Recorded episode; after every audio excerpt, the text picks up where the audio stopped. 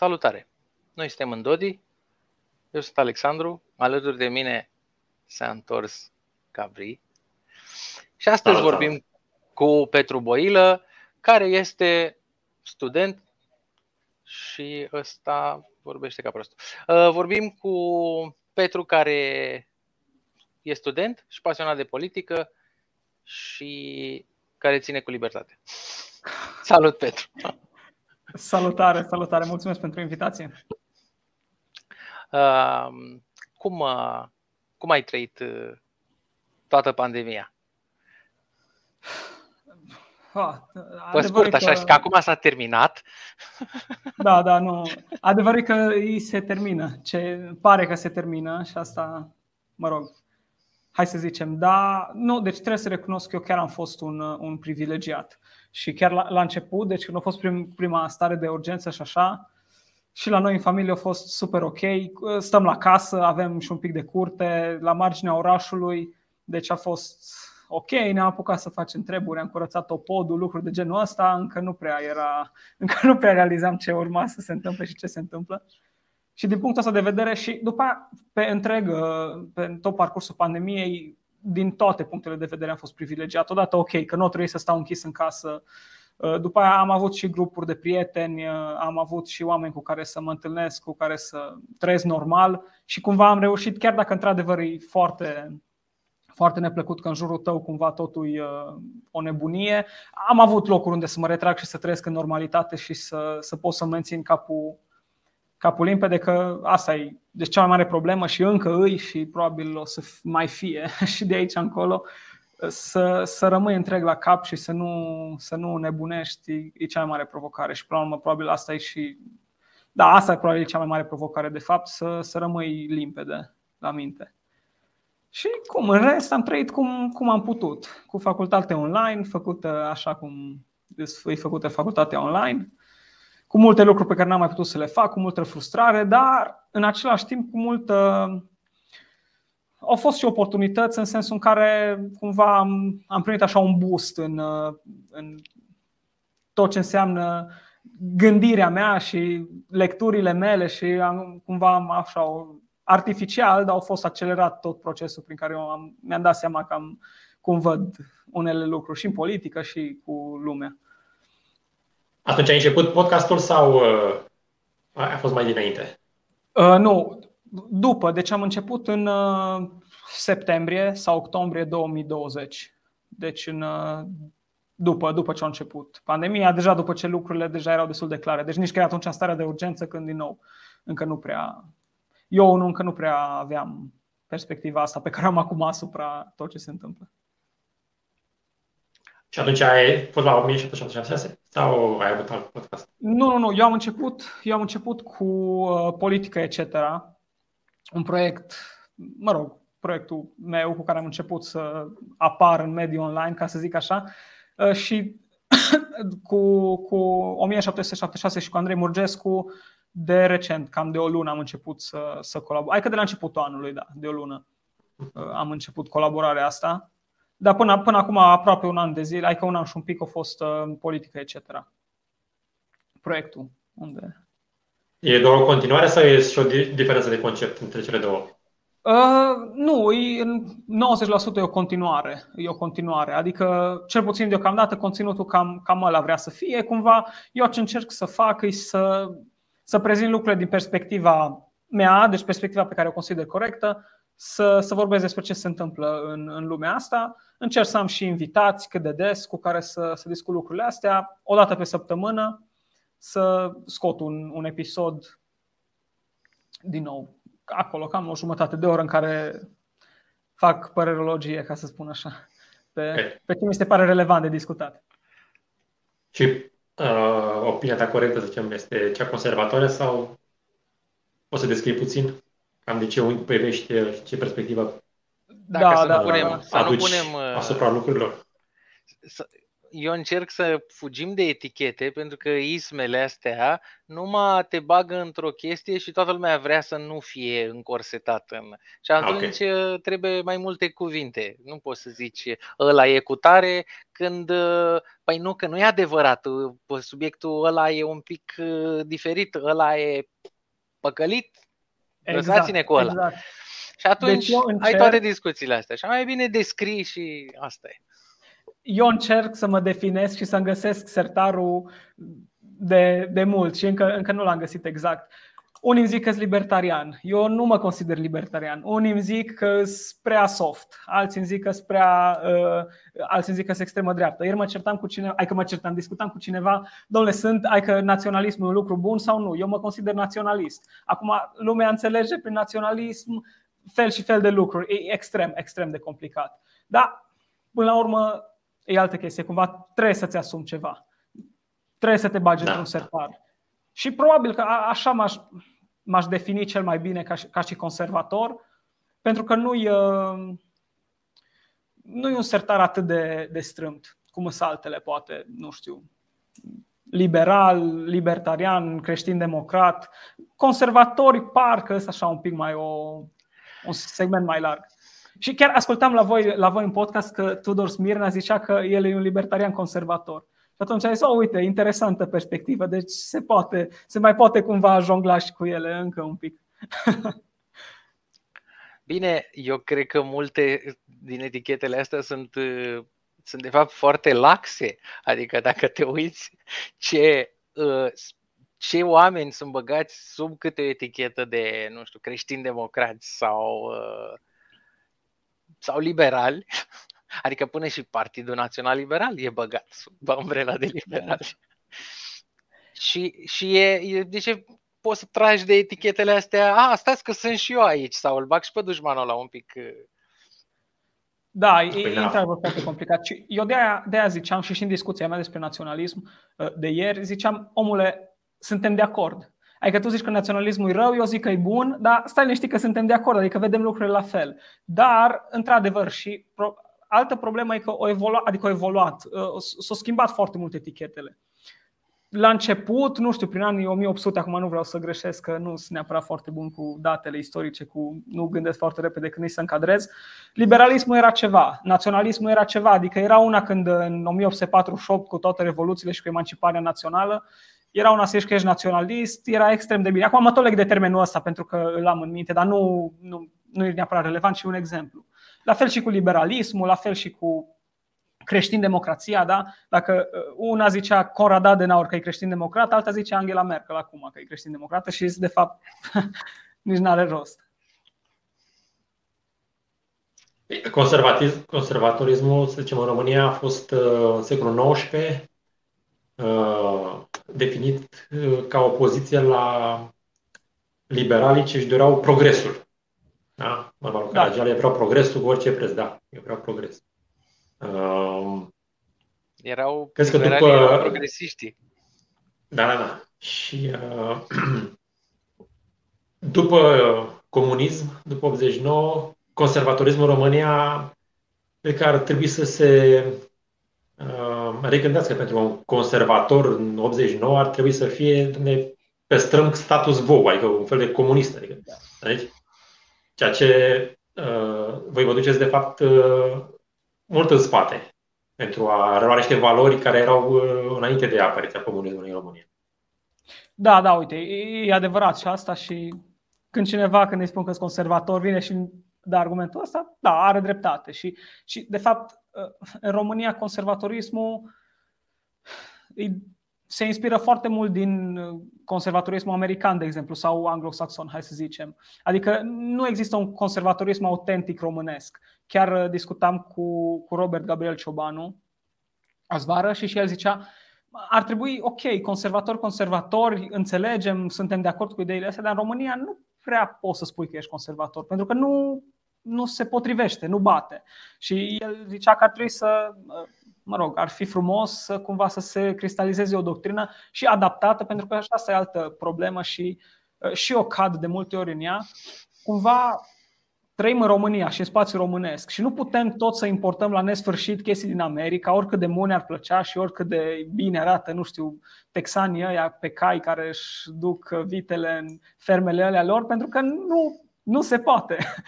Ori, adică singura soluție ca să ajungi acolo e să te duci în America, să aduci lucrurile astea în România, adică multe lucruri să le aduci în România, nu poți și trebuie să te adaptezi la un context. Asta e na, absolut clar.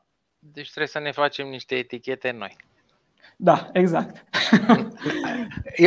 Noi să ne facem niște etichete noi, pentru noi. Da, da, exact, exact. Parcă era până la începutul secolului 20, în 1910-1920, era semănătoriști, da. Uh, tradiționaliști, erau ceva de genul ăsta. Și că poate le dai tu acum o denumire și după aceea lumea se regăsește în ea. Da. da în, nu știu neapărat bine, nici, nici nu am studiat foarte mult, dar nu, cred că era un pic prea, prea pentru gustul meu. Uh, am înțeles că ești student uh, în Cluj. Poți să ne spui uh, cam cum se vede acest uh, perspectiva ta în, uh, prin rândul uh, colegilor tăi de facultate? Da, acum, adevărul e că uh, e un pic atipic pentru că colegii mei de facultate, deci eu studiez zootehnia, multă lume nici măcar nu știe ce înseamnă, creșterea animalelor, lucruri de genul ăsta. Și la mine, printre colegi, nu vă gândiți că avem discuții despre orice ce ar putea fi, avea vreo legătură cu politica, cultura, filozofia, nici măcar, economia. Nici măcar despre subvenții? ba da, ba da, ba da, ba da, corect. Dar recunosc că n-am îndrăznit. N-am îndrăznit niciodată să le zic care e părerea mea despre subvenții. Cu niște profesori am mai încercat la un moment dat să, așa, să încerc să discut despre mă, cum mi s-ar părea mie normal. Dar îi, eu am, am destul de multe contacte și în afara facultății mele și cumva cred că perspectiva asta mea ar fi adoptată de mulți, chiar mulți dintre studenți, dacă ar fi popularizată, dacă s-ar vorbi mai mult despre lucrurile astea. Adică eu dacă aș sta la masă cu un student și i-aș explica niște lucruri, ă, foarte mulți ar accepta și li s-ar părea bunul simț. Eu asta e una dintre valorile pe care tot încerc să o duc în față. E bunul simț, despre asta e vorba. Ok, că ajungem în niște sfere unde într-adevăr putem avea o dezbatere și să fim amândoi de bună credință și să avem păreri diferite și viziuni diferite asupra lumii. Absolut normal. Dar foarte, foarte mult din uh, tot ce înseamnă sfera asta și a politicii și asta, mi se pare că e vorba de bun simț și de a accepta niște lucruri de bun simț. De aia mulți le-ar accepta. Dar vedem că în spațiu public românesc și de fapt nu numai românesc, în general în, în mass media și peste tot e destul de acaparat și mai ales în zona asta a tinerilor de ideologia de stânga și din, adică economic nici măcar atât de mult, pentru că nu prea are priză. Temele astea economice nu prea au priză și sunt destul de abstracte, greu de înțeles. Da, inclusiv pe, adică pe sectorul ăsta sau pe segmentul ăsta cultural, adică social. social. Bine, și unde se, se îmbină de fapt foarte des cu, uh, și cu lucrurile economice, dar lumea nu-și dă seama. Și aici mă gândesc, uite, de exemplu, la, la toată chestia cu climate change-ul, mm. unde implicațiile sunt economice și e vorba despre foarte mult uh, despre economie. Dar unde, unde eram și unde vreau să zic e că, da, deci perspectiva mea, cred, din ce dau eu seama, ar fi împărtășită de mulți dacă dacă le-ar păsa mai mult și dacă ar fi mai popularizată. Pentru că asta e încă o chestie. Nu, nu ai prieten dacă nu ești popular. Adică dacă ești popular, mereu nehotărâți și indiferenți, o să fie cu tine pentru că, da, domne, salvăm planeta sau nu știu, uh, nu e bine să fim homofobi. Și gata, s-a, acolo se oprește discuția. Crezi că trebuie folosită vreo abordare specială, nu știu, uite, podcasturi versus articole sau uh, înăuntru în, în aceste conținuturi abordarea să fie mai relaxată sau mai serioasă sau mai habana. Acum, deci sau contează eu... de la nișa de, pu- de public la nișă? Nu, cred că contează. De exemplu, articole și, mă rog, uh, da, hai să zicem, articole, conținut scris, conținut greu, conținut care uh, are nevoie de concentrare, intri foarte greu. Și cu siguranță nu, nu, nu o să atragi oameni care până atunci nu au avut deloc contact.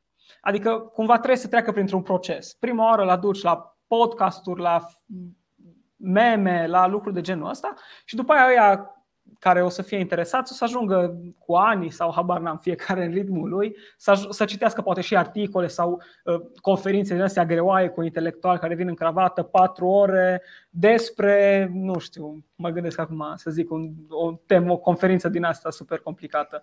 Deci eu ce cred e că uh, cumva și aici ai problemă pentru că resursele sunt foarte limitate fiecare să-și găsească nișa. Cred că cel mai important e să încerci să fii cât mai autentic. Adică să nu încerci să mă apuc eu să fac TikTok-uri și să dansez pentru că bă, așa ar prinde. Pentru că eu nu sunt făcut să fac asta și o să fiu penibil. Dar să știi că deci, sunt cumva... TikTok-uri și foarte serioase. Trebuie, da? să, nu trebuie să-i zici că nu-ți plac alea cu dans. deci, cumva cred că asta e. Și, na, bun, într-adevăr, e clar că trebuie să fii un pic realist și să te adaptezi.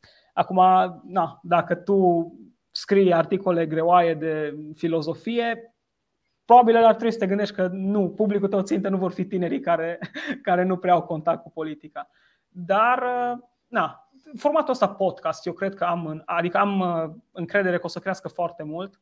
Uh, mă refer în sensul că format audio. Uh-huh, uh-huh. Lumea o să înceapă să închid odată radio-ul ăla care de fapt e numai balast și nu asta și bă, hai că dacă tot fac o oră până la, nu știu, dacă tot sunt pe drum o oră, hai să-mi pun ceva să ascult, eu știu. Și eu cred că aici îi uh, va lua avânt în, uh, în viitor. Și cred că ar, ar, ar, ar, adică e un potențial care merită exploatat. Și de noi, de ăștia care încercăm să promovăm niște idei. Totuși există, uh, mai ales uh, chiar avea acolo la Cluj, există multe personalități uh, conservatoare. Uh, avem pe domnul Papahagi uh, și mai sunt o grămadă de persoane care uh, lansează mesajul ăsta și pe Facebook și pe celelalte canale. Uh, nu crezi că, uh, să zic, uh, ele pot să promoveze uh, cât de cât uh, această perspectivă asupra realităților? Ba da, ar putea. ar putea și ar și o și fac până la urmă. Și acum, da, domnul Papa Hagimi, dacă l-ai menționat, el făcea și chiar avea și conferințe și strângea și tineri. O mai avut și ceva intervenții în, din asta format video și mai sunt într-adevăr care, care fac și care încearcă să, să facă. Hai să-i menționăm, să-i, să-i menționăm, totuși, că nu sunt mulți. Nu, nu sunt foarte mulți. Uh, din Cluj sau de la nivel național? Că în Cluj cred da, că da, e da, național, național, național, nu Cluj. Deci de, de pe zona asta, hai să zicem, de dreapta. Deci, în primul rând, sunteți voi în Dodi, care face? Suntem noi, 1776. Uh, ar mai fi Freedom Alternative, aș zice, în zona asta de dreapta. Mă rog, iau așa, din ce am văzut, un public destul de nișat. Adică o bulă destul de, nu știu, greu intri, greu guști, venind așa din afară să guști uh, conținutul lor, din ce am observat eu. Însă divizia care am văzut că ați și pus ceva comentariu de la ei, divizia de tinere de la Freedom Alternative Political Zoomercast, cu, cu Flavian chiar am făcut ultimul episod din React pe tema prețurilor la energie, cu Flavian de la Political Zoomercast. Îi, uh, ar mai fi uh, Matei Blaj, dar care, mă rog, îi, poate, poate ne ascultă și îi zicem că mai vrem, uh, că o, o postat destul de rar în ultima vreme, dar știu că atunci, în perioada cu alegerile din state, a fost uh, sursa principală de informare și de, de luat lumină, ca să zic așa, pentru foarte mm. multă lume. Au avut chiar uh-huh. niște, niște emisiuni foarte, foarte tare atunci și cu Curtea de, de Justiție. Uh, cine ar mai fi? Să ne gândim. Mihai Neamțu? Da, Mihai Neamțu. Mihai Neamțu, Mus ai menționat și mie se pare că face o treabă ex- excelentă, Mihai Neamțu. Uh, și el are, are un public destul de, destul de numeros. E, e primul, da. Și era să-l uit. E primul, cred că, ca și putere, ca și audiență. Și cu siguranță mai ies. Acum poate îi, îi uităm și noi. Și îi, mai este de exemplu bun, asta nu e în format video, platforme nu atât politice, mai mult culturale, de exemplu, cum sunt cei de la Sintopic, care uh-huh. eu consider că noi luptăm pe aceeași parte a baricadei și cu ei. Sau, nu știu, nu mai vine acum nimeni în minte. Dar uh, există, cu siguranță există destui care, care uh, promovează și ideile astea, dar cred că o problemă e că suntem destul de fărâmițați și audiențele sunt deocamdată mici. Bun, eu am încredere că o să crească, dacă o să ne ținem de treabă și foarte greu să tot faci, mai ales că, mă rog, nu, nu cred că, poate în afară de Mihai Neamțu, care cumva își permite să fie asta un job, adică să, să investească și nu, se face tot în timpul liber, tot cu resurse personale și îi complicat. Dar cam ăștia am fi. Deci cam ăștia am fi din ce știu eu. Acum, bineînțeles da. că nu cunosc. Și, și cu ocazia asta, pe toți care vor să facă așa ceva, îi reîncurajăm, cum am Absolut. zis și mai devreme, să încerce să facă, să discute ca să existe, să-și găsească nișa.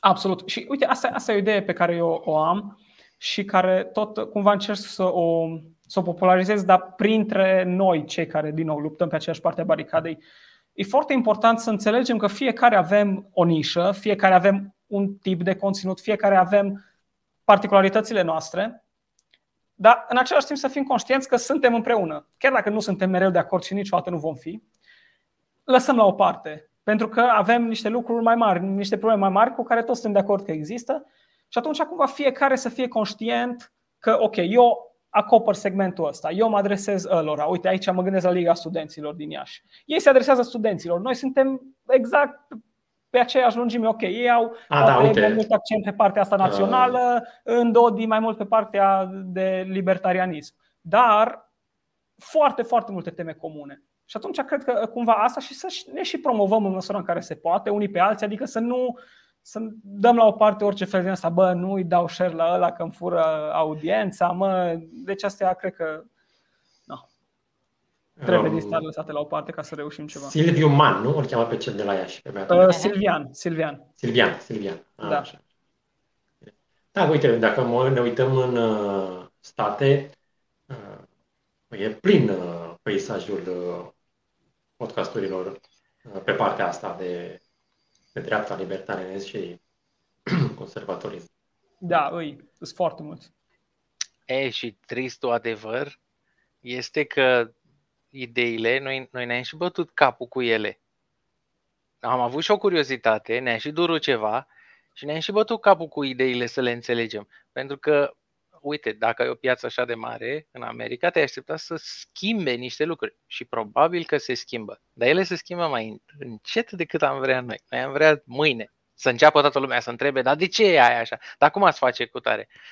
Să fie așa uh, progresiști. Da, da, da, da, da.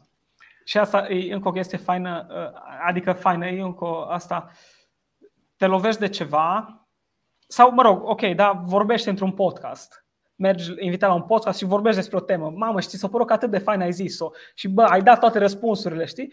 Și vezi că mâine 99,99% din internetul românesc e exact neschimbat și dezbate exact aceleași teme și acum o frustrare asta, dole, dar cum, dar am zis-o, uite, de ce nu știe toată lumea, de ce n-am schimbat fața României, că eu am prezentat lucrurile astea. Dar nu e chiar, nu e chiar așa. Lucrurile trebuie zise de, de mii de ori și eu am, am văzut, deci eu am făcut studiu de caz pe mine uh, și de asta acum îmi dau seama că cumva că trebuie să întemperez așteptările.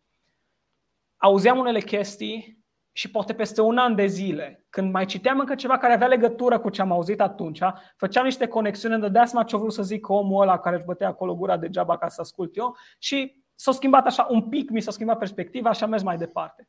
De asta, îi, îi, cumva, asta încerc să am în minte prin tot ceea ce fac și deci audiența mea e, e practic zero la ora asta. Putem echivala cu zero din nou. Nu, nu, Ești modest. nu schimbă de fapt nimic. Dar încerc să fiu consecvent și să tot fac și să fac părticica aia mica mea cât îi acolo, cât consider că uh, îi și cât pot să fac.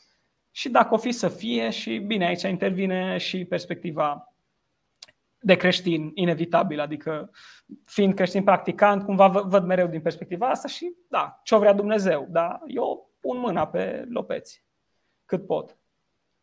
Oricum, perspectiva creștină în România are public numeros, nu, nu trebuie să te să zici că, domne, dacă ești creștin, cel din perspectivă politică, nu, nu vei avea audiență. E potrivă. Da, absolut. Nu, absolut. Absolut deloc. Chiar astăzi citeam, uh, citeam un articol, un studiu, plasează România prin, la, în ultimele locuri uh, că studenții, în loc să creadă, dar era scris de G4 Media, deci, domnule, o instituție de presă mare, nu ceva ultra, aveți, doamne, uh, activiști, stângiști, îs, da, se presupune că sunt parțial și nu știu ce studenții români, idioții și uh, medievali, în loc, de, da, în loc să creadă teoria evoluționistă, sunt apropiați de ideile religioase. Nici măcar nu puneau problema că s-ar putea, că bă, stai, că s-ar putea să fie și una și alta sau asta. Și da, deci noi suntem pe ultimul, pe un rușinos loc, nu știu cât, șase, mi se pare, de la coadă, în clasamentul european, cu studenți care încă mai ies apropiați de ideile religioase. Deci, și aici revenim la, la ideea de, de la început. Uh, contrar a poate ce ar părea, ideile noastre și asta ar avea public. Ar, ar avea public dacă ar fi livrate suficient, dacă ar deveni un pic mai populare, pentru că, din nou, nu, nu e deloc popular să zici ce zicem noi de foarte multe ori. Și atunci un om care îi în afară, foarte greu o să vină alături de tine. Pentru că nu se simte, simte că nu ești popular și atunci de ce să-și asume el care nu-i pasă să se uite la Netflix and chill și e pasionat de, nu știu, ski, de ce s-ar uh, alătura unei cauze politice pe care, care nu-i populară? Uh, cumva dacă am uh, abordat niște subiecte care ating, cum a fost, cum ai zis tu acum, exemplu ăsta cu schiurile, care ating fix lucrurile astea pe care ei le practică zi de zi sau uh, sunt pasionați de anumite lucruri de astea mai concrete. Uh, am văzut lucrul ăsta atunci când uh, au apărut restricțiile și anume măștile. Dacă înainte, dacă vorbeai de taxe, domne, statul te fură, uh, taxele sunt furt, nu este bine să-ți plătești taxele, uh, oamenii nu... nu beculețul nu, nu le se apredea beculețul, știi? Uh-huh. E, în momentul când a fost chestia asta cu măștile, statul impune măști oamenilor, după părerea mea, era un lucru mult mai bine față de faptul că îți ia 70% din venituri, într-o lună și statul îți ia 70%, uh, față de o simplă mască, știi? Totuși, masca a fost uh, declanșatorul pur și simplu al uh, Uh, rezistenței împotriva unui uh, dictat al statului. Uh, deci, vreau să zic că subiectele pe care le oamenii le simt apropiate lor, dacă am abordat astfel de lucruri, atunci am avea mult succes. Da, e exact una dintre adică dintre lucrurile pe care încerc să le aplic cu ce fac la, la React. Adică să nu iau așa, din nou, teme foarte abstracte, teme care, ai că să mă cobor cumva în cotidian, da, uite, jocurile olimpice acum, dacă tot eram la schi. Bă, dacă se întâmplă ceva acolo care are legătură și cu, nu știu, habar n-am, cu discriminările astea, cu am văzut astea că au jucat hockey cu mască FFP2, canadienii cu rușii asta, știi? Exact asta, ok, hai să, hai să mă leg de chestia asta, hai să strânesc uh, cumva interesul pe niște chestii care sunt uh, în, în, în cotidian, concrete, cu care s-au lovit, care o, poate o atras și un pic și atenția presei și acum mă rog, toată lumea ea se lovește de unele, unele subiecte când, să, când se întâmplă ceva mai wow. Și da, a, a, inclusiv asta e una dintre, dintre uh, soluții, dintre oportunități, hai să zic așa, din punctul meu de vedere, să te și de lucruri mai concrete, să oferi uh, cumva să, prin chestii din astea oarecum banale, concrete, din viața de zi cu zi, care aparent n-au neapărat legătură cu, cu ideile astea, să, să faci cu legătura cu, cu ce vrei de fapt să spui. Ok. Uh, deci, uh, tu consideri că ne apropiem de sfârșitul pandemiei și al restricțiilor. Uh, crezi că urmează un, o, o revenire la normalitate de dinainte de restricții și stările de urgență sau uh, ni se pregătește altceva? Ha. Cred că ni se pregătește altceva, ca să răspund așa foarte, foarte. Adică, uh, cred că cred că ne îndreptăm și cred că există oameni care își doresc să, să ajungem la un fel de, de sistem chinez. Practic despre ce e vorba? Despre control. Ne îndrept, adică cineva să aibă puterea și să facă ce vrea și oamenii să fie de fapt să nu fie independenți, autonomi, liberi, ci să lucreze în slujba cu ea. Lucru care s-a întâmplat de, adică tot timpul în istorie. Nu, nimic nou sub soare. Asta e alt lucru de care mi-am dat seama de foarte multe ori în pandemie. Nimic nou sub soare. Da, se schimbă forma, că nu a fost dintotdeauna smartphone și nu știu ce. Dar esențialul rămâne același, de fapt. Și cred că pandemia, și asta, asta e cumva uh, una dintre problemele mele, o, o mutat fereastra Overton foarte mult, o crea niște precedente, adică în momentul ăsta precedentul e creat. În momentul ăsta eu merg lângă facultate, este un uh, mall, un fel de mall, nu, nu știu ce e, unde nu se intră numai cu certificat. Și de ceva vreme acolo, nu mai, deci e paznicul ăla care stă și a pus acolo un trepie din ăsta ca de aparat foto unde e aparatul ăla de scanat și el nu, stă pe telefon. Și lumea merge și se scanează singură. Eu mă duc și trec ca trenul, lumea merge și se scanează singură. Da? Deci lumea deja nu îi se mai pare, adică nu îi se pare nimic, nicio problemă. Care e problema? Că mă duc în mall și trebuie să-mi scanez un cod. Da? În momentul ăsta, mult mai ușor, adică mult mai ușor. Acum, eu nu știu, cumva pandemia a venit cum a venit și înainte de pandemie nu era precedentul creat și vedem că foarte ușor s-a acceptat. Dar cred că o, a fost treaba asta cu pandemia foarte ușoară pentru că s-a făcut apel, mor oamenii. E boala, e moartea, e frica, vine să-ți fie frică de moarte că ă, dacă nu ai certificat, omor pe celălalt. Și atunci cumva oamenii mult mai ușor s-au conformat decât le, dacă le-ai fi zis că bă, ai fluierat în biserică, ai postat ceva urât pe Facebook sau mai știu eu, nu știu, ai poluat prea mult. Și, uh, deci, din nou, revenind, cred că s-au creat niște precedente foarte periculoase și mult mai ușor va fi acum să se impună uh, să se impună lucruri de genul ăsta, adică lucruri similare, ok, certificat. Din nou, cum vedem că în China, ai criticat regimul, nu mai poți să-ți iei bilet de tren. Formele pot fi, pot fi multiple, dar de asta nu da. cred că ne vom întoarce deloc. Adică nu cred că se vor, se vor anula toate. Se vor anula multe, nu se vor anula toate și mult mai ușor se vor uh, reimplementa anumite chestii. Deci, într-un fel, restricțiile care s-au întâmplat din pandemie uh, au fost un fel de antrenament pentru ce urmează să vină. Am văzut acum recent în Parlamentul European uh, discuția aceea despre ID-ul digital, în care la nivel european fiecare, fiecare cetățean cu ajutorul acestui ID uh, are acces la diverse uh, zicem, puncte de control ale statului uh, când treci granița sau când accesezi un serviciu guvernamental și mai departe. Da, da, da. Unde a fost, dacă tu ai șeruit acel articol despre ID-ul digital, în Franța mi se pare că e o firmă cu care se care dezvoltă acest uh, ID? Da, da, da, da. Am, uh, deci circula un articol zilele astea și articolul conținea, mă rog, era un comentariu a unei, adică era o, o traducere din franceză, dar conținea o, o reclamă a unei firme care se ocupă cumva de, nu știu, parte de software la uh, un ID din asta digital. Nu-mi dau seama exact cum funcționează, că e un fel de uh, parteneriat privat-stat, deci nu implementat de stat. Era o firmă privată care făcea lucrul ăsta și, mă rog, ei aveau așa o reclamă cu o, o studentă. Erau atât de multe coincidențe în, în reclama aia că nu o să mă pot să mă abțin să nu le numesc pe unele. O studentă la psihologie care, uh, da, o zi din viața ei și practic tot ce făcea ea de dimineața și până seara când se întorcea înapoi acasă era prin uh, aplicația asta pe care încercau să o vândă ei și asta îi ușura extrem de mult viața pentru că practic ea nu mai trebuia să, să facă nimica, ci peste tot unde mergea, se scana cu telefonul, îi se genera un cod QR, îl arăta la medic, îl arăta la magazin, îl arăta la facultate, ca să meargă la discotecă, la, discotecă, la club.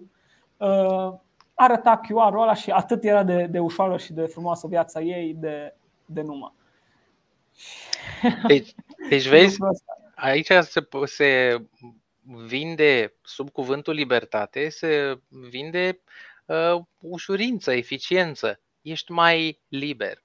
De fapt, nu ești mai liber, ești doar mai uh, înlesnit, să zicem. Da, da, da, da. E, uh, e exact ca și în, că se mai, se mai tot dădeau uh, exemple cu, cu experimentele făcute pe șobolani. Știi, ți da. se asigură toate condițiile și eu, și eu chiar mă, mă gândesc mult în ultima vreme la chestia asta și cumva cred că ar trebui să începem să ne educăm noi pe noi să ieșim un pic din confortul ăsta care ni se oferă. Deci ți se oferă toate condițiile, tu nu mai trebuie să faci nimica. Și eu văd, uh, e tot mai mult și mai mult și mai mult. Asta, exemplu cu, cardul, cu cardurile la bancă mi se pare foarte bun. Prima oară era numai cash, da? După aia ți-au dat cardul, după aia ți-au făcut card contactless, după aia ți-au pus cardul pe telefon, după aia ți l-au pus pe ceas. Mă, imediat numai să te uiți către POS-ul ăla și uh, să plătești. Știi? Deci exact asta. Ți se oferă toate condițiile, tu nu mai trebuie să faci nimica. Ești total liber, se zice, dar de fapt devii un, un om fără niciun fel de, nu, o, o nevertebrată. Tu nu mai ai de fapt autonomie deloc, tu nu mai Liber ar mai fi să folosești ce vrei tu, chiar și cash, chiar și monede de aur. Unii, unii ar fi ciudați și ar vrea așa și ar trebui să fie liberi să... Atunci s-ar numi că sunt liberi. Ca să facem uh, discre... Uh, cum se cheamă aia? Nota de discordanță. Da.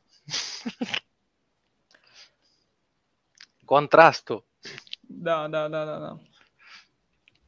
Îi...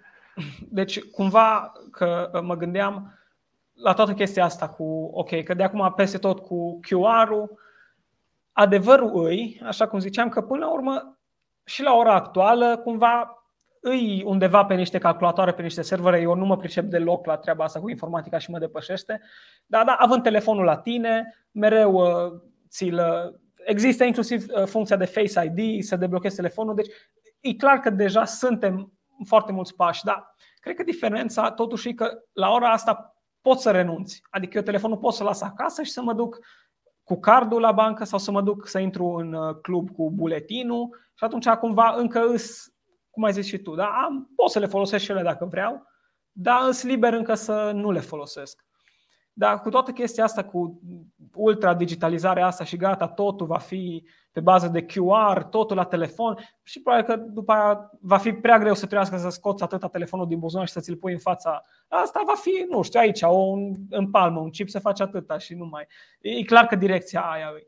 Și pe, pe mine unul mă înspăimântă. Mă înspăimântă și știi, te face să-ți dai seama că bă, o să devii din ce în ce mai dependent și tu o să fii tot mai puțin la, la cârmă și de fapt o să faci da, ce vor uh, Suedia, uh, chestia asta cu uh, QR-ul pentru uh, certificatul de verde, deci că ești vaccinat, dovada că ești vaccinat, cu două, trei doze, uh, e deja, se poate băga sub piele. deci există deja acum. Da, da, da, am văzut și eu. Am văzut și eu. Și eu citeam Bine, n-am intrat foarte mult în detalii pentru că nu mă interesează, dar nu, asta apropo așa știi de cum toată lumea, când ai menționat cuvântul chip, ești băgat într-o categorie și ești prost, nu mai, nu mai, nu mai e de discutat cu tine. Citeam dacă există inclusiv nanoboți atât de mici care sunt posibil inclusiv să-i, să-i implantezi în corp și, și dacă nu există. E clar că știința a, va ajunge acolo, pentru că e incredibil unde suntem. Eu mai văd unele chestii care se întâmplă și nu îmi vine să cred. Pur și simplu nu vine să cred că suntem acolo. Mi se pare că trăiesc așa într-un fel de realitate virtuală.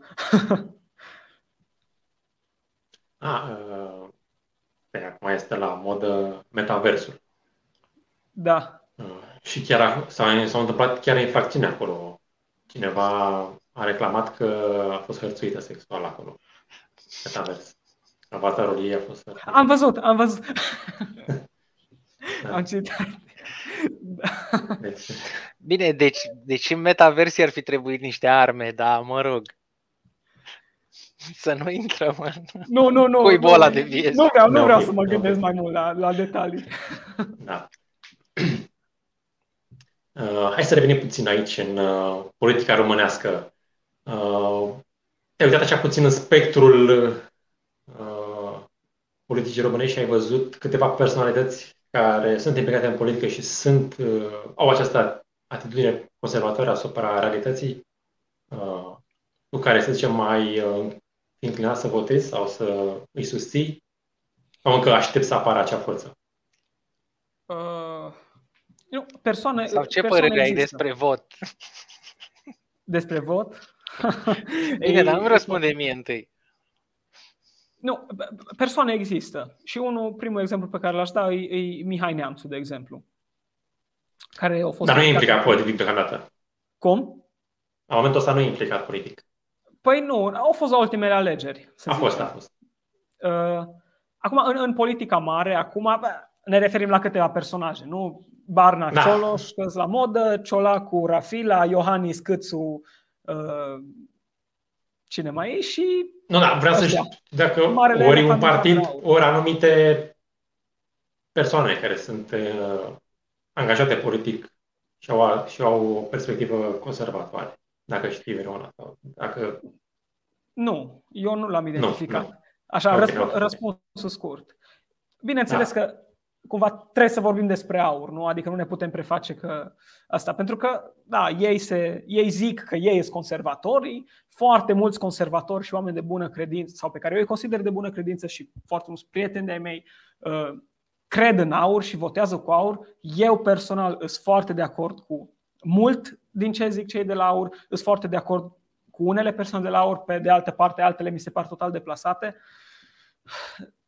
La ora asta nu, deci nu cred, în, nu cred că aur e, e, e de fapt soluția și cred că, mă rog, locurile unde ne intersectăm, ne intersectăm mai degrabă din cauza populismului lor, din cauza faptului că sunt suficient de deștepți încă să-și dea seama că bunul simț în România încă e, încă e apreciat. Pe de altă parte, pentru că lumea nu, nu cunoaște foarte multe lucruri și nu-și dă seama cum funcționează, vin și ne zic că ar vrea naționalizarea industriei și plafonarea prețurilor.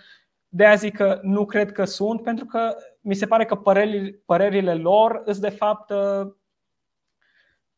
ce observă că vrea lumea să audă. Uh, cu aur e, e foarte complicat. Și, mă rog, crezi că poate să apară o forță conservatoare să se unească, să zicem, din aur să se rupă o parte conservatoare sau să apară una nouă, fresh? Alternativa dreaptă sau un uh, partid mai uh, local care să poate să ajungă pe scena națională? Păi, mi se pare foarte greu, pentru că, uite, cu alternativa dreaptă, cumva au fost, ar fi fost atunci dacă ar fi fost să apară, cumva dacă ar fi fost coptă pâinea asta, ar fi apărut probabil atunci cu alternativa. Adică alternativa dreaptă ar fi ajuns mai departe decât tu a ajuns. Și din păcate, adică mi se pare foarte greu să apară așa ceva, pentru că nu, nu există electorat. Și pentru că, uite, un partid conservator a reușit, să zicem, să ajungă, da, cum necum, profitând de un context cu pandemia, uh, profitând, abordând câteva teme din astea populiste, ok, ar putea să ajungă, să ajungă sus, dar, uite, un partid, un, conserva, un om de dreapta uh, autentic, niciodată, adică n-ar putea să vină să zică ce zic cei de la aur, cu, cu plafonarea prețurilor, cu uh, naționalizarea, cu uh, alte chestii de genul ăsta. Și atunci mi, se, mi s-ar părea foarte greu să reușești să schimbi ceva sau să, ai, uh, să ajungi la putere, să ajungi la guvernare sau să rămâi acolo sus mai mulți ani, pentru că ar trebui să fii onest. Și electoratul la ora asta, dacă ești, dacă ar veni un partid de dreapta onest, nu l-ar mai vota. Foarte simplu. După, după ce trece așa o dată prin programul politic, nu l-ar mai vota. Și atunci, de asta zic că îi, nu, nu, nu cred că PMP-ul, cu, când a fost uh, atunci cu paralogul la prezidențiale, uh, au avut, uh, parcă așa s-au numit, uh, conservatori. Sau nu? Da, da, da, ei așa, mă rog, au fost, acolo au fost și mie, mie, mie mi-e atât de rușine, uite, îmi fac aici în spovada publică la, la Îndodi. Eu atunci, mă rog, eram și cu AD-ul destul de implicat și nu, să lupt și eu pentru cauză și i-am făcut și campanii la, teo, la, asta, la paleologul, e un videoclip pe internet cu mine care zic exact asta am zis că uh, sunt un om de dreapta, de a, nu, că uh, cred în uh, ideile conservatoare, de aceea voi vota un om de dreapta, ceva de genul ăsta. Și acum, în ăștia doi ani, de atâtea ori mi-am adus aminte și am zis, mamă, deci, mă rog, asta așa ca o, ca o paranteză. Bine, dar ai putea să zici că și oamenii își mai arată felul în timp de a fi. Da, da, da, da, nu, clar. Și asta s-a întâmplat. Asta s-a întâmplat. În pandemie, uh, nu puteai pandemie, să, da. să spui uh, să neutru nu știu, nu vreau să discut, nu vreau să... Trebuia să iei o, să fii de o parte sau de alta și atunci uh, nu aveai cum decât să separe apere, pur și simplu. Da, deși acum, stând să mă gândesc, nu cred că ar, ar fi... Ok, bine, poate la ora asta deja ar fi fost cazul să-ți alegi pick a side, adică nu, dă mm. încolo. Da, eu nu cred că ar fi, ar fi sărit lumea sau s-ar fi declarat așa toată lumea foarte nemulțumită dacă unii intelectuali ar fi zis bă, vreau să mă mai gândesc. Pur și simplu nu, nu, adică eu cel puțin, pentru că din nou știu, văd la mine. Mi-e foarte, foarte greu să, să, să rămân limpede. Și sunt convins că de multe ori derapez și zic unele chestii și după aia mă gândesc, mamă, dacă m-a înregistrat cineva și mă pune pe internet cu ce am zis acum, Doamne ferește, știi? Adică uh, deci, din punctul meu de vedere, mulți o ori așa cred, ori din oportunism, ori nu știu de ce, dar o, o zis niște chestii foarte. O greșit foarte, foarte mult. Și cred că ar fi putut să zică ce vreau să zic, dacă erau uh, one, onești, dacă erau de bună credință și dacă într-adevăr s-ar fi străduit și ei, ar fi zis, domnule, nu vreau să mă pronunț încă. Uite cum e, cum e Adrian Papahagi. Eu n-aș fi avut nicio problemă pentru că eu l-am urmărit și îl urmăresc în continuare, mă rog, cât pot. Uh, eu l-am urmărit foarte mult și avea cumva foarte mare autoritate ce zicea el uh, în ochii mei. Și dacă ar fi zis la un moment dat că bă, nu vreau să mă pronunț, uite, văd că există aceste teme mari care provoacă atâta dezbatere, părerea mea încă nu e formată în totalitate, vreau să mai aștept un pic. Eu nu cred că m-aș fi supărat așa cum am supărat, bine, în măsura în care pot să zic eu că m-am supărat pe el, adică nu, nu cred că e uh, foarte relevant, dar m-a dezamăgit pe mine personal unele poziționări de-a lui. Aș fi fost mai puțin dezamăgit dacă zicea nu mă pronunț. Da, da uite, uh, Hagi a fost, uh, cred că el a și creat termenul ăsta de sexomarxism și el a luat poziție întotdeauna împotriva progresiștilor de la USR sau și din alte partide, adică el a fost uh, vocea conservatoare cea mai uh, tare pe, pe segmentul ăsta. Da, da, da. El și din nou, el și cu Mihai Neamțu. Și, și la referendumul pentru familie, unde din nou există mai multe discuții, dar cumva, mă rog, partea conservatoare și-o canalizat toate eforturile, o lăsat la o parte anumite chichițe și dezbateri ca să apere cumva lucrul ăsta. Și ei doi au fost, deci uh, Adrian Papagi și Mihai Neamțu, vârfurile de lance în, în lupta și cumva liderii conservatorimii române. Dintre intelectuali. Dintre intelectuali. Da, da, da, da. Crezi că... De la comentarii. Da, uite de la comentarii și eu întreb despre... Ai zis că, uite, luptăm uh, de aceeași parte a uh, baricadei și aș întreba de de baricadele astea. Uh, crezi că sunt uh, mulți tineri care au vreo apetență din asta pentru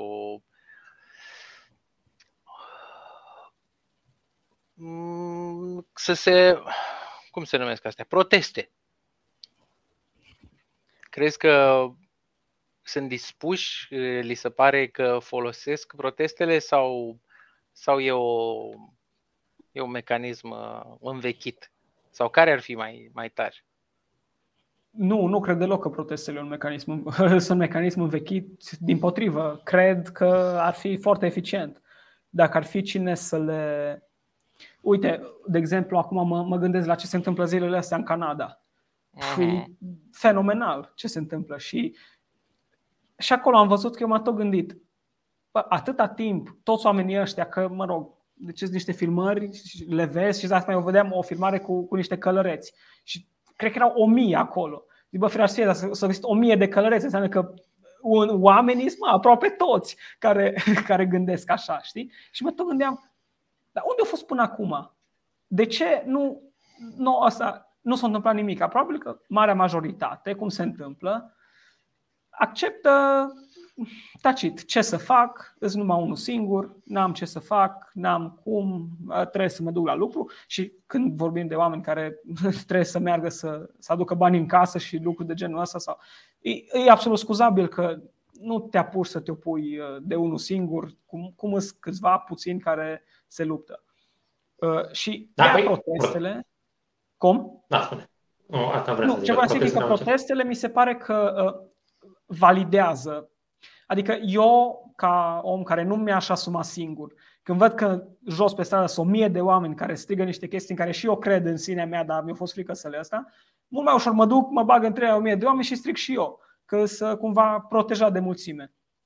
Și de aia protestele, eu nu cred că au. Eu sunt mare potențial și, într-adevăr, tinerii, deci vrei, nu vrei, ei partea asta de adrenalină, de mergem, aruncăm cu cu sticle, ne batem cu poliția, foarte mulți cărora li se pare extraordinar să se bată cu poliția, numai așa, nici n-ar, n-ar avea nevoie de motiv.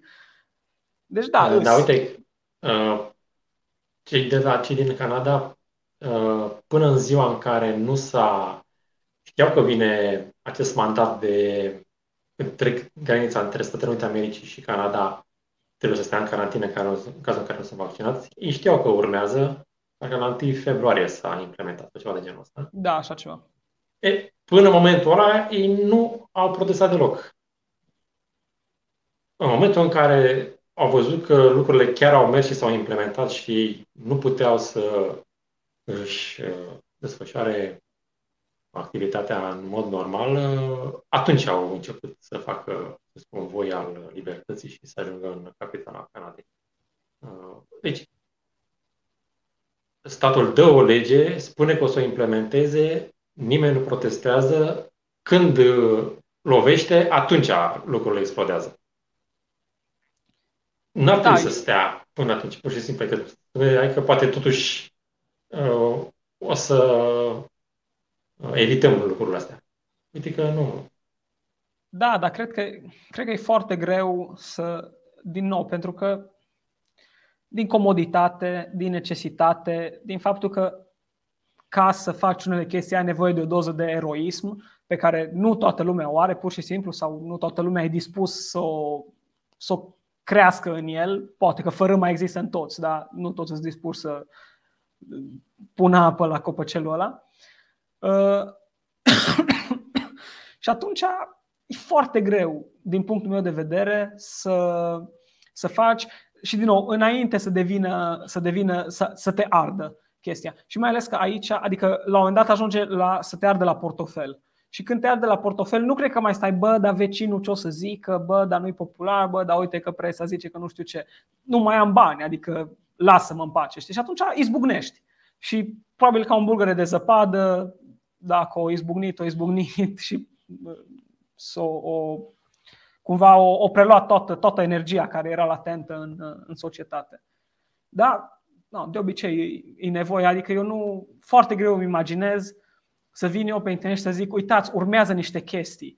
La nivel de principiu nu e ok, ni s-a atacat niște valori. Hai să facem convoiul libertății. Nu, mi-aș dori să se întâmple, dar nu, nu văd că ar fi posibil. Nici în Canada, nici în România, nici în nicăieri. Hmm.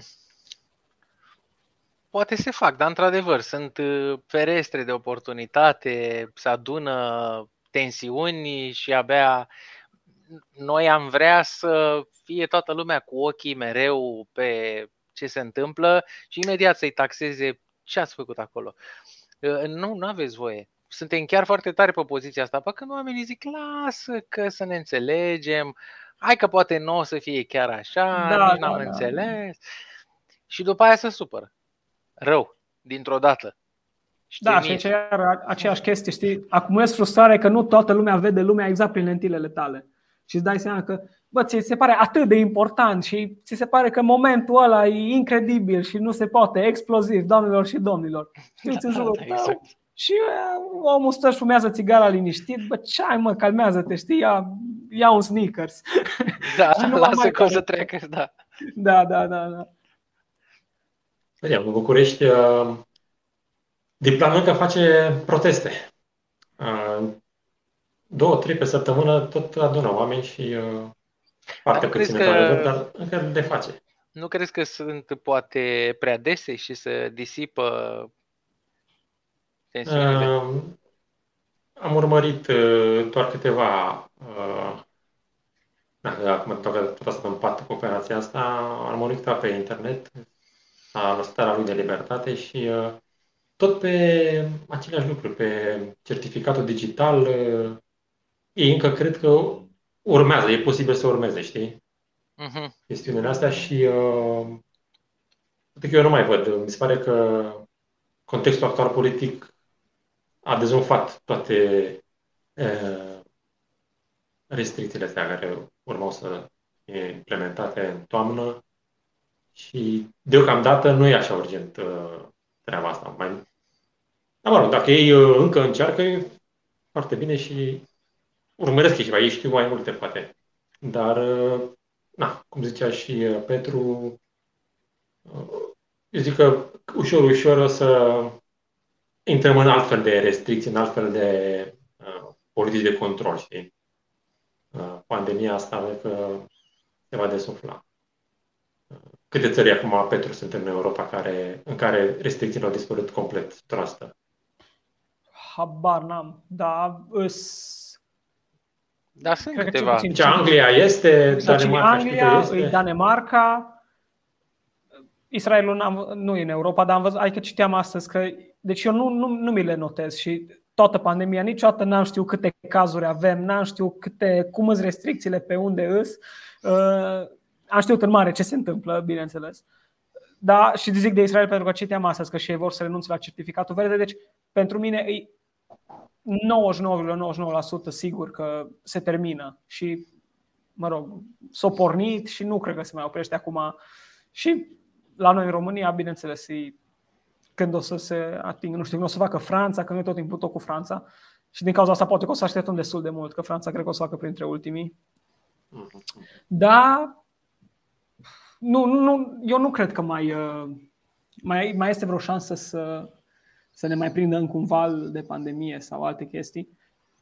Pentru că efectiv nu mai e cum, adică, nu știu, și eu acum în ultimele două săptămâni a fost sinistru că cred că jumate din oamenii cu care trebuia să mă întâlnesc sau așa erau în carantină. Deci se infectează toată lumea și nu o să mai moară pur și simplu nimeni și acum chiar așa nu o să poți să susții o, o minciună, așa un balon să-l umfli chiar cu nimic, nu poți. S-a umflat cât s-a umflat, dar cred că vaca asta o, o dat-o laptele afară e posibil ca pur și simplu factorii economici să-i fie determinat pe decidenții politici să dea înapoi cu restricțiile astea. Uh, dacă ai văzut, la început a fost uh, măsuri de tipul uh, nu mai avem șoferi de tiruri, nu mai avem oameni care să așeze marfa pe rafturi, pentru că a fost depistați pozitiv și trebuie să stea două săptămâni în carantină.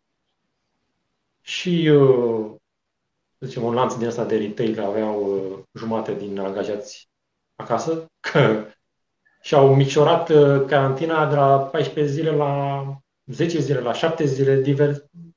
Oricum, a început să reducă. Și noi da. acum am redus la 5 zile și 7 zile. 5 zile pentru vaccinați, 7 zile pentru nevaccinați. Da, ultima oară adică nu s-a modificat, 10. Uh, virusul nu s-a modificat. Numai că factorii politici pur și simplu iau calcul alte lucruri. Da, da, da, da, nu știu, e, e absolut incredibil. Adică ei acum, anul trecut, ne ziceau și ne explicau așa foarte doc, mai că nu-și aduceau acolo niște uh, flipchart-uri să ne deseneze cum 14 zile de la primele nu știu ce, trebuie. Și mai zic, nu 10, că de ce? Păi că uite că știința, că nu știu ce. Așa fără nicio, deci nu, eu nu, mă tot întreb cum au oamenii ăia, adică cum nu li se lor. Bun, mulți dintre ei sunt, ok, au interese, sunt plătiți, dar sunt și foarte mulți care nu cred. No, eu tot vreau și să ofer prezumția de nevinovăție. Bă, da. Uite o idee pentru... Treabă, știi? Adică hai să fim un pic serioși. o idee pentru Andrei să facă un, de asta, un videoclip, să pună capăt la capăt, să zicem, pe Arafat, cum zicea 14 zile acum un an sau 2 ani, și cam cum zice 5 zile, 7 zile. Sau alte da, personaje, da. Cum, cum face flip-flop da, da, între da, păreri da. și cu mina aia serioasă. Da, da, da, exact, exact. De comandant. și cum mă, dar vrei să, vrei să omori oameni? Vrei să fii din ăla? Vrei să ai că ești responsabil? Vor bunicii. Peste trei luni vine și zice ah, nu, am glumit. Păi da, da, da, da. Și no, nu, nici nu se mai străduiesc să găsească scuze, adică no. Deci, așa e, așa zicem noi și gata, nu mai puneți întrebări.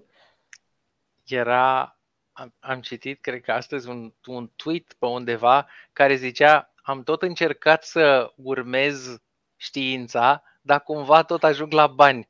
Da. da.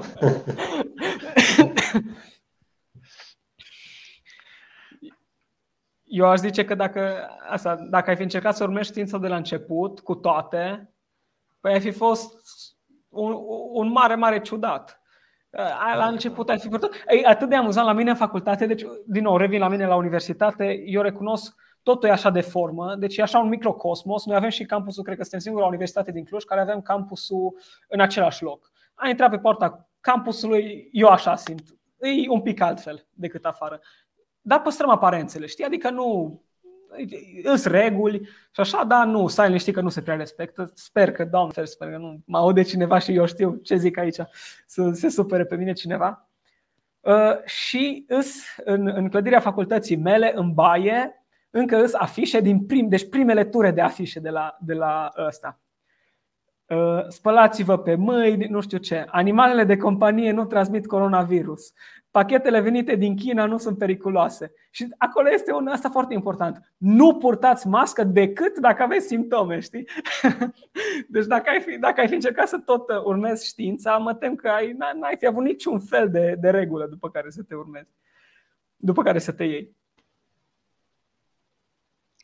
Apropo de ce ziceai cu, cu videoclipurile puse în paralel, la început, bine, pe lângă Iohannis care au zis că s-ați liniștiți că e doar o gripă, nu știu ce, nu vă panicați, da, tot da, asta cu măștile. Da, să vei toată evoluția, știi? Da, da, că da. A da, fost da. o evoluție așa.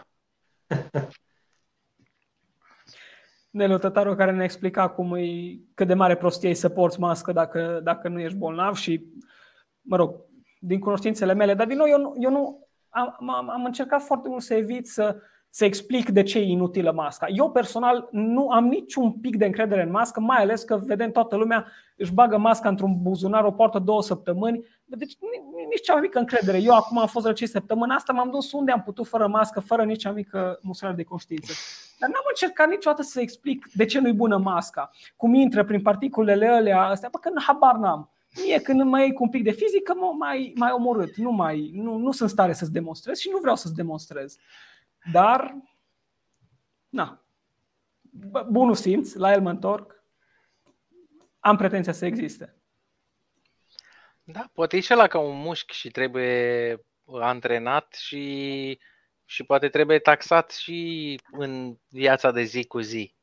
Că foarte mulți oameni să văd să plâng pe internet că vai la noi, ca la noi la nimeni și e plin de și le dau tot felul de epitete. Mă rog, pe scurt nesimțiți. Păi bine, da, și de unde să știe? V-ați gândit că poate nu le-ați zis și voi niciodată? Stai, prietene, da, da.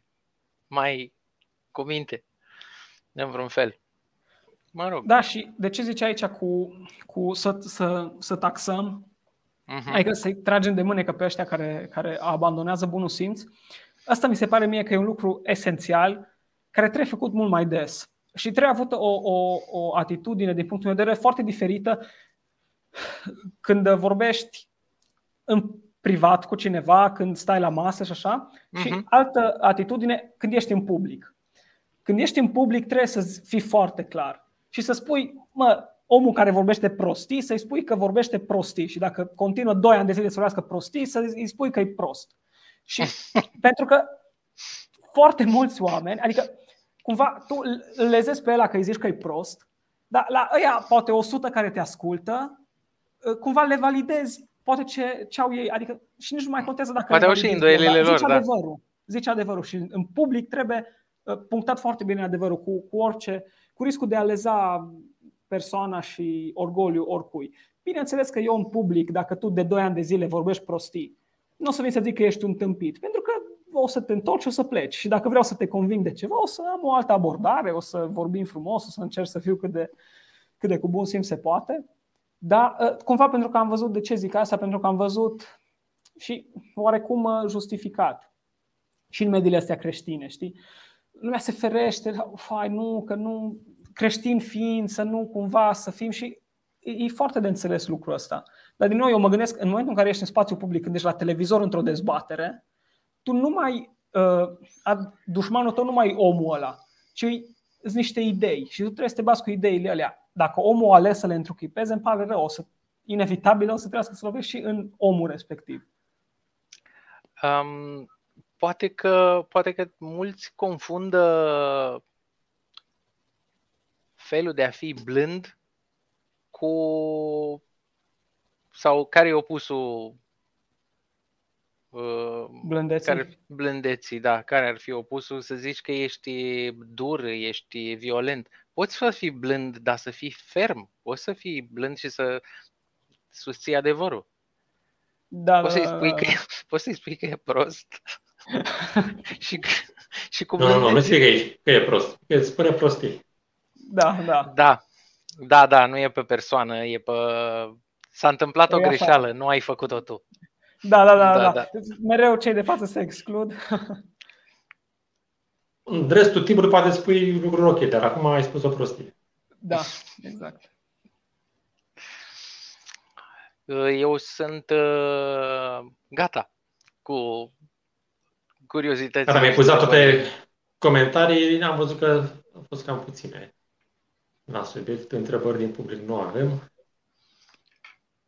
Ok, bine. Sunt două variante. Ori Petru... am, am epuizat noi tot, ori nu se uită nimeni. Da. Ori am fost suficient de expliciți, ori... Uh, mulțumim, Petru, pentru că ai acceptat invitația noastră. Și eu vă mulțumesc. Uh, îți doresc multe succese cu emisiunea ta la 1776 și uh, cât mai multe view-uri, like-uri și așa mai departe. Doamne ajută să fie. Mersi tare mult, vouă la fel și na, din nou revenim. Continuăm, continuăm să facem ce putem. Mersi tare okay. mult. Mulțumim. La revedere. Ne vedem salutare, salutare.